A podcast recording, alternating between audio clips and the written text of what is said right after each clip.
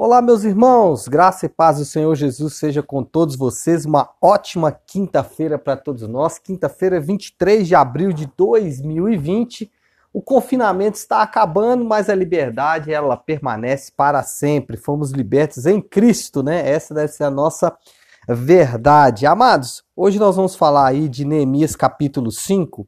E esse capítulo 5 de Neemias, ele tem como tema o exemplo é, todo líder ele deve dar o exemplo. E nesse caso aqui a gente vai ver de forma muito severa isso na vida de Neemias. Por quê? Nós sabemos a história aí, já o que passamos até agora. Neemias era um alto funcionário do império que foi comovido e movido por Deus para voltar para Jerusalém e ajudar na reconstrução dos muros de Jerusalém, já que a cidade havia sido completamente destruída né, no cativeiro babilônico.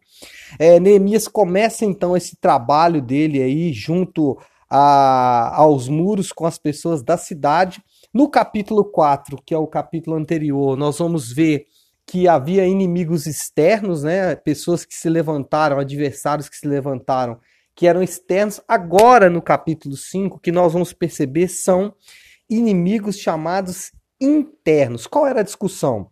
Havia ali um grupo de pessoas que estavam se aproveitando dessa situação, principalmente da situação de dificuldade financeira das pessoas da cidade, estavam se aproveitando disso para obter vantagens financeiras, escravizando seus próprios irmãos, é, fazendo empréstimos com juros abusivos, enfim, tudo que a gente vê com muita frequência nos dias de hoje. Só que aí Neemias vem chama a atenção desses homens, dizendo para eles que eles não deveriam fazer isso, mas não só chamava, chamou atenção. O capítulo, o versículo 15 diz o seguinte: Mas os primeiros governadores que foram antes de mim oprimiram o povo e lhe tomaram pão e vinho além de 40 ciclos de prata.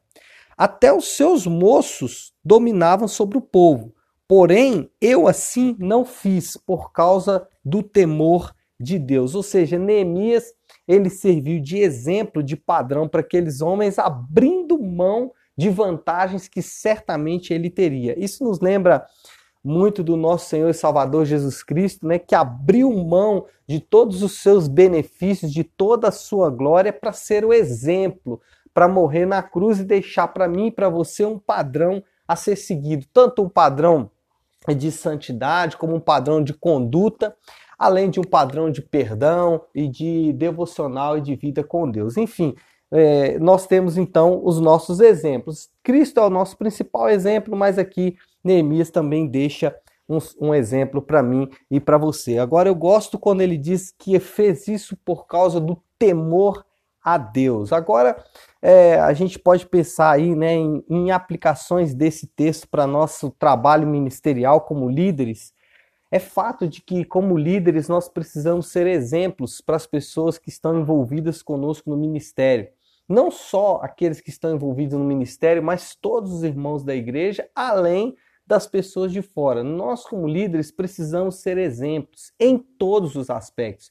O líder deve ser exemplo na fé, o líder deve ser exemplo na misericórdia, o líder deve ser exemplo é, na conduta. E aqui a gente pode pegar um gancho muito importante, porque dentro desse exemplo, talvez seja o, o, lugar onde as pessoas mais vão observar o seu exemplo, é na sua conduta. Então, a forma como você ora, a forma como você lê as Escrituras, a forma como você fala das Escrituras, a forma como você fala de Deus, a forma como você fala do ministério, enfim, a sua conduta ante as pessoas, não só do ministério, como da igreja, também da família, seus amigos, ele vai dizer muito sobre o quanto você, primeiro, trata o ministério, que é o, o, o, o, básico, né? Quando você trata aquilo que você está é, diretamente ligado, que é o ministério, mas principalmente como você trata aquele que o comissionou para estar no ministério. Porque quando você não é exemplo de conduta, de fé, de devoção, de misericórdia, enfim, quando você não é exemplo de conduta no seu ministério,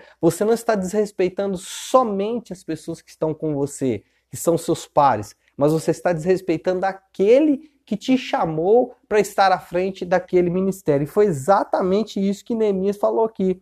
Ele falou: porque eu temo a Deus, por causa do temor a Deus. Essa era a motivação. E essa deve ser a nossa motivação. A base para o cumprimento de qualquer lei, a base para o cumprimento da lei de Deus, qualquer lei de Deus, é o amor, é o fato de que eu é, faço isso não para obter nenhuma vantagem de Deus, mas eu faço isso porque Deus fez por mim primeiro. Então é isso, amados. Espero que tenha abençoado a sua vida aí. Uma ótima quinta-feira para todos nós. Fiquem com Deus e Deus abençoe.